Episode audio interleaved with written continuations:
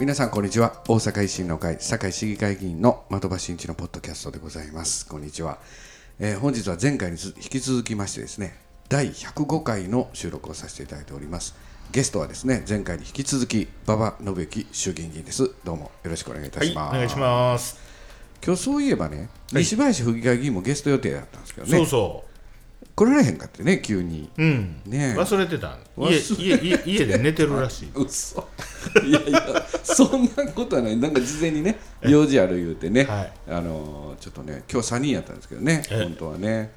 ありがとうございますあのー第104回で大事ななんか用事があって、あそうです、まああの的場議員のポッドキャストなんかどうでもええやんとか言ってましたそよん。なこと言うとあかんと思うよ、 西林さんおれへんからあれやけどいやいやまた来ていただきたいと思いますそうですね西林さんね、えー第104回はですね、ええあのいろいろとコロナの件まだ国会ねあのーいろいろとお話聞かせていただきましたはい。まあ、あのちょっとへ第104回はですね、まあ、あの現在行われている堺市議会のご報はいは告いもちょっとさせていただこうと思います、はい。ね、あの堺市以外の人はねちょっと興味出ないかどうか分かりませんけれども、うん堺市は今決算のですね議会が行われておりまして財政危機宣言出しているう長藤市長はい。今あの今議会はですね堺市の財政を立て直すためのですねはいはい。財政脱却プランという素案がですね、うんはあのちょうど出た時期でもありますので、はい。まあ、かなりあの議会の方ではですね、えまあ、一部その住民サービスにも影響するようなものもメニューに入ってるということで、うん。まあ、かなりそのなんていうんですかねこんなんあかんあかんみたいなね、うんまあ、そういう市議会がねあの続いていると、まあ、長藤市長にすればですねあの財政を立て直さないと、セーフティーネットも含めたはい。さまざまな住民サービスがねうん。大きくもうストップしてしまうとうん。だからこそまずはこの財政をしっかりと立て直さないといけないとはい。いう強い思いで議会に臨んでいてですねえかなり、あのー長尾市長も時にはあーちょっとおなんていうんですかねい怒り気怒り気味のご答弁もあるっていうか、まあ、本当に戦う意が始まったなっていう状況でありますけど、ね、これね、あのーちょうど私が堺市議会を去って、はい、国政に行かせていただいて、まあ、10年、んね、んあのーまあその10年間で、やっぱりこう財政最悪な状態になってんねんね、うんだからまあ、あのー僕自身にもその兆候があったんじゃないかあの反省すべきところはね、その10年前になかったのかという自問自答はあーやったんやけれども、まあ、あの今その頃からおって今もやってる議員さんね、うん、これみんなやっぱり責任感じてもらわんとね、まあねあの前の市長一人の責任でもないんでね、まあそうですね、うん、やっぱり地方議会は、地方議会というか、地方自治はあの二元代表制、首長、市長である首長と、お議会と、車の両輪とかよく言われるけどね、まあ、これだけ財政悪化したのを黙って見逃してた責任というのも、まあ、市議会議員さんまらあにはそうであるすと思うね。ありますね、僕も含めてね、ままああ、ああのの、的場議員さん、何年前でしたか、えー、8年ぐらい前ですけほんどなねら、責任ありますね。ありますあります、はいはいありまあます我々ちょっとその まあしねあの予算とかはねやっぱりあのーちょっと反対して警鐘を鳴らし続けてはおったんですけども、なかなかその結果が出てないのでね、やっぱりほんであれらしいね、ちょっと小耳に挟んだところによると、はいあのーまあ、そういういろんな行財政改革せないかんと、その中にはまあ市民に対する行政サービスも、あの縮小とか、そういう形をお願いしていかなあかんと。でまああのー財政自体が何年間ぐらいは今のままでもいけるのんという話の中で、まあ、10年ぐらいはいけそうやと、んだから10年間はもう今のままでええやんかという意見が議会でもあった共と。産党さんから出てましたな、ねえうん、あのねあれ言い出したらねうんやばいですうん、これね、皆さんね、あのあこれれ、お聞きの皆さんね、実はあのこれ、堺市の問題だけじゃないんやね、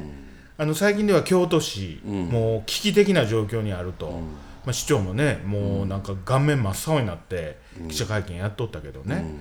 京都も遡って考えたら、もう10年前にそうなることは分かってたっちゅうのね。うんそうですうね、ん、だから10年間、その共産党さんがおっしゃったように、 10年間まあいけるやんっていうことで京都はやってきた結果、それやったら大変なことになります、うん、もう京都だけにもう清水の舞台から飛び降りらなあかん状況になってるわけよそねうですね、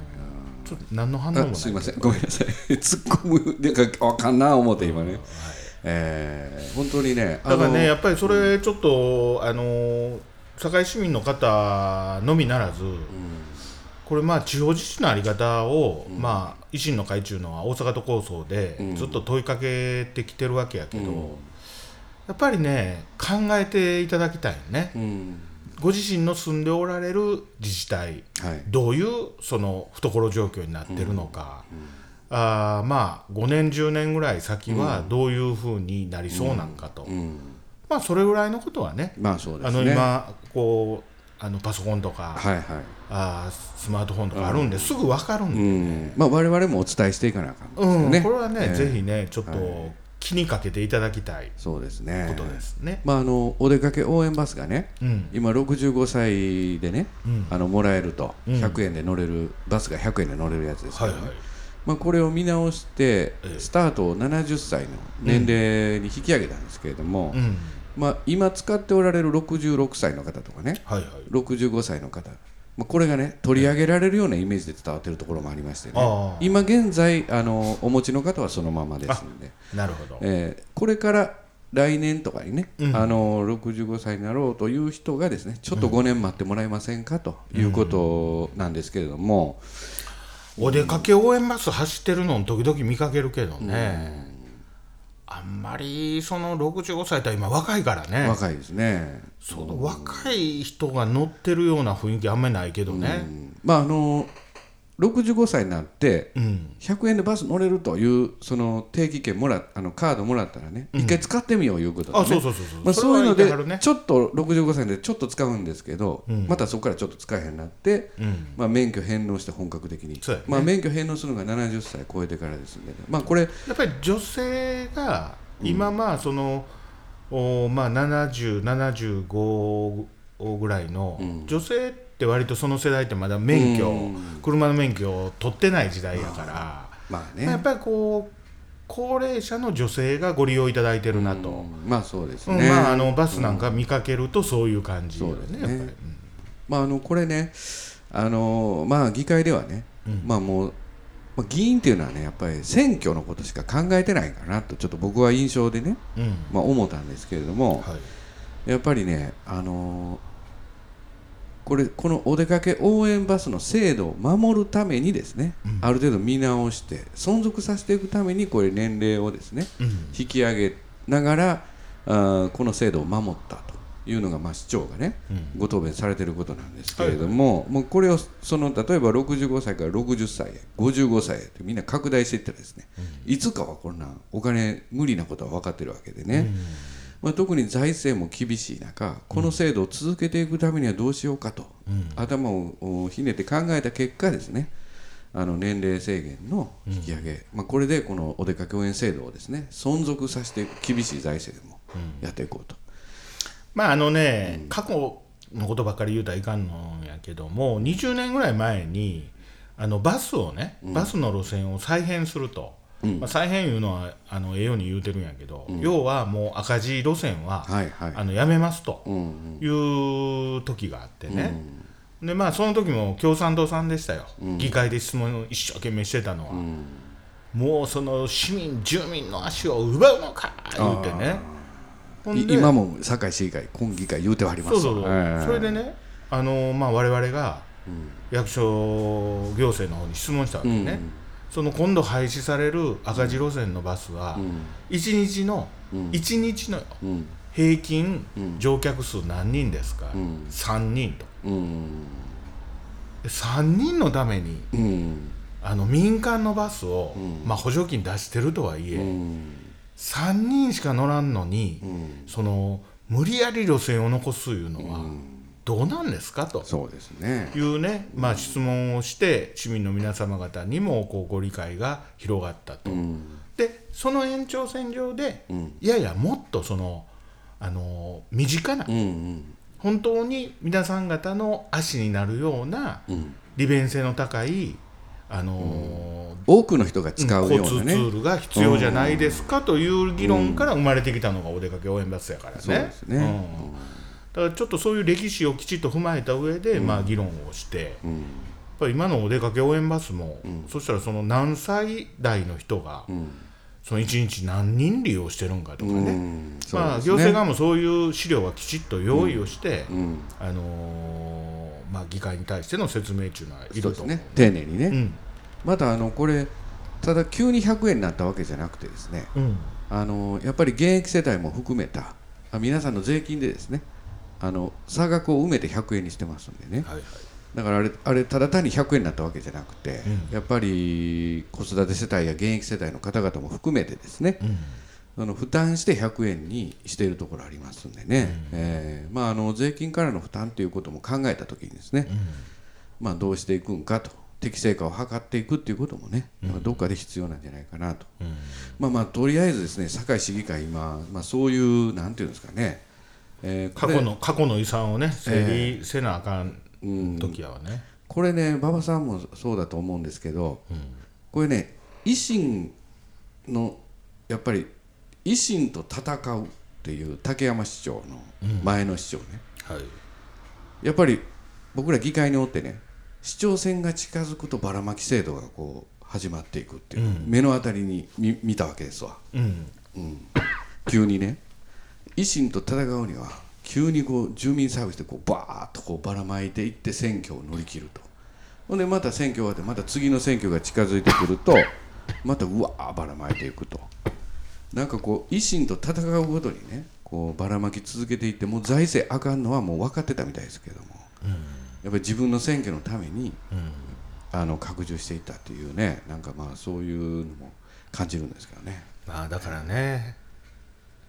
まあその政治家としてその気持ちを全否定するうわけではないんやけど、まあもうちょっとお役所の人らもしっかりしてほしかったなと、まあそういう状況になるのが分かってるんやったら、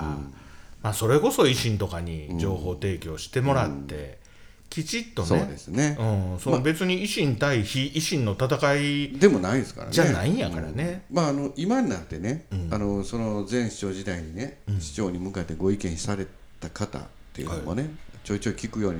なこともありますけどね、見事にいなくなってます、そうだね、みんな飛ばされていって 見事に恐や怖っぱり政治だっこたからう、ね。うん、やっぱりそれはもう江戸時代もね昔も変われへんのかなみたいなもしてるんですけどね、またあの「堺の歴史」っていう本あってですねはい、ちょっと僕ちらちらと読んでたら明治か大正ぐらいにね、同じことあったみたいでやっぱりその議会側がねうん、どんどん減税しろ減税しろはいはあのもう住民サービスなんかもう税金下げて喜んでもらえみたいな、議会側がねい、うん、ほんで市の行政側が理事者がいやもう財政危ないもう破綻やから増税するっていうことになって、増税どころか減税を求める議会とうん、理事者で対立したということが堺でもあったらしいんですね昔、はい、で最終的にどうなったんかなって思ったらですね、国から総務省が来てですね、議会解散させられてるっていうねああ、昔は国ってそんな権限あったんですよ、明治やろうね。ええだからやっぱり迎合していく、もう選挙ポピュリズムでこう迎合していくっていうのはね、まあ、あのやっぱり昔からあるんやなっていうのはね、うん、思いましたけどねまあ堺ではね有名な話、仁徳天皇が、そのお住まいのおまあところから、その町を見渡してね、民のかまどに煙が立ってないと、うんおちょうど食事時やのはに、いはいはいでまあ部下にね、うんなんでこれあのみんなかまどから煙立ってないんやろとうん、聞いたら、まあそのお重税でね、うん、苦しんでると、うん、苦しんでいるとだからもう食べたり飲んだりすることも、お民あのーまあ、民は、あの控えてるんですと、いうことを聞いてね、でまああの仁徳天皇は、それやったらもうしばらく税金いらんと。うんいうことで、んえーまあ住民の皆さん方の暮らしを良くするとうんいうことでね、んあの民のかまどから煙がた立ち出してから税金を復活させたというねそういう逸話もあるんで、まああのーそこはぜひこう丁寧に説明をして、あのーまあ、しんどい時にはやっぱり市民の皆さん方と共にね、うんやっぱり改革をしていく、そうですねよくなれば、まあ、またこう夢や希望を持っていただいて、よくなればその夢や希望を実現していくと、いうことがねそうですねあの政治の一番大事な、うんあー部分やと思うんでそうですね、うん長尾次長もあの今まあもちろん財政ですね脱却、まあ、毎年40億円から50億円足りひんと言われてる中、財政財政ね脱却プランでは約20億円捻出するプランを今出してます、なるほあとまだ20億円足りませんけれども、まああのしっかりとこう今後もですねさらに、あの検証しメニューを出してくると思います、またさらに激しく戦いがですねその市議会と、まあ、ただ我々としてはあの市長を支えてですね、やっぱり堺市の財政を立て直すのは我々維新しかないという自負心を持ってですね、議会で戦っていこうというふうに、えー思っております。まああのね、やっぱりこう年々行政サービス、住民の皆さん方への行政サービスというのは、多様化してきてんねんね、うんこれはまああの致し方ないことそうですねなんやけどそう,、なるとその行政組織というものが、おのずとどんどん大きなっていくと、うんうん、これをねいかに抑えるかっていうことも大事やそねんうでねすね。だからもうそのスクラップビルド、うんお一つのことをビルドするなら二つスクラップせえと、これはあのかのトランプ大統領でも部下にそれを徹底的に守らせてたとそういですねうことなんで、全部ビルドしていったらそうそ う大変なことになりますねもう前の人の時に何でもかええからもうビルドどんどんやったわけでそうですねうんスクラップをやると、あの仕事を削るということをね、行政側の仕事を削るということもやっぱり考えないと。そうです、ね、それはあの市民サービスだけを削っていくっていうことでは、うんなかなか難しいしあそりゃそうですもう役所の人間減らせ減らせ言うたって、まあもう境の場合ちょっと限界までいってると思うんでね、今後はあの今ね現在長藤市長は ICT うんやっぱり新しい技術を投入して、あのサービスをおー徹底していくというところで、まあ、あの役所のお仕事の簡素化と合わせて住民の皆さんに便利になる、うんそういうような取り組みを進めていくということ、あとはあの町の開発とか町のその町づくりにおいてもですね、民間事業者にどんどんとはいはい投資をしてもらう仕掛けを作るということ、あとは税収を伸ばすためにですね、企業誘致やっぱりこの業種も ICT 推進というのをですね、あの絞って中本産業集積して仙北ニュータウンを新たなですねスマートシティの重点地域として、まあ、こういった S 型っていうのは長藤市長もバッと書いてるところもあるんで何もその削るばっかりではないんでね、もうこういったところもお伝えしていかなあかんなと思ってますけどね。まあ頑張ってくれてると思うんやけどね、ええあの LINE とかでも、堺市のやつ、はいあの特にコロナのやつはプッシュ型でね、うんどんどんどんどんこう情報自分で探しに行かんでも LINE でどんどんどんどん送ってくれるんでそうですよねこれ全国でやってるとこまだうん、少ないん違うかな自治体レベルでやってそうでするのはねかなり16万人ぐらい登録されてますんでおねーすごいと思やいまっすてますかあとはえ僕やってますああれも毎日ピンポンになってますけどねそうですかええ僕やってないあれなんでそうですか、いややってますけどね、えやっぱりね何でもこれから行政サービスっていうのはいプや十ッシュそ型うそうそでうやっていかんとねえねいや気付いてそれ知情っ報た発ら、信ねなんか申請してくださいみたいな、もうそんなんあかんですねあかんわねホームページ見に来てくださいそれじゃあかんとうでんすね、あかんね、ええまあ、そういう意味においてはねはい馬場大ちょっと話変わりますけどえ馬場大義士も YouTube はい始めてあのどうですかあの僕もこの間収録させていただいてえうん行ってきましたけどはいはいあれなんかやっぱり緊張しますねカメラってそうかなうん僕は僕は向いてないわ僕はいや僕はもう絶対 YouTube とか的場さん無理もう心臓に拷問生えてるかいらやいやいや大丈夫ですよ無理ですもうあんなカメラにカッ撮られていやなんかもう喋られへいやいやいやいやんやっぱりラジオの方がいいですねいっぱい飲んできてくれたらよかったいやいややっぱ緊張しますねライト当たるしねまあ、今ねあんまり、あのーまだ出だしなんで、あんまり政治の話してないねんねあそうですねその人の、まあ、なんか人生をこう、紐解くみたいなね、で僕との関係を関係がどうやったかみたいなね、そういうこうちょっと内輪ネタというかもう西林さんのやつうちはネタ ですよだねからもう我々のことをもともと知ってくれてる人からはむちゃくちゃ好評やねんけど多分知らん人はこいつらなんやねんとうん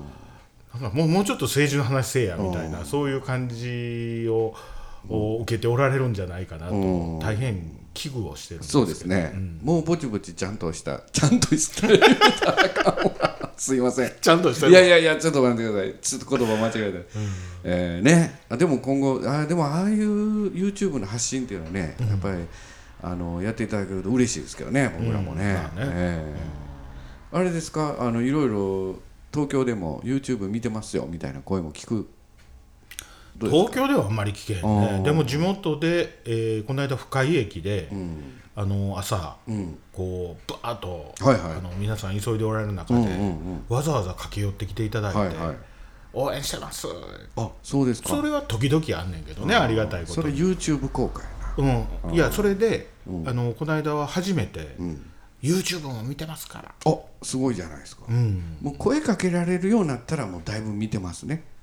まあ、1180人かな、うんあの登録登録してくれてはる方が、ね、登録してなくても見てはる人いれいますかあらあねそれはねうんうんやっぱりだからだいぶ見てはるんじゃないですかね、お声かけるかかるようになったら見てはるんじゃないですか、え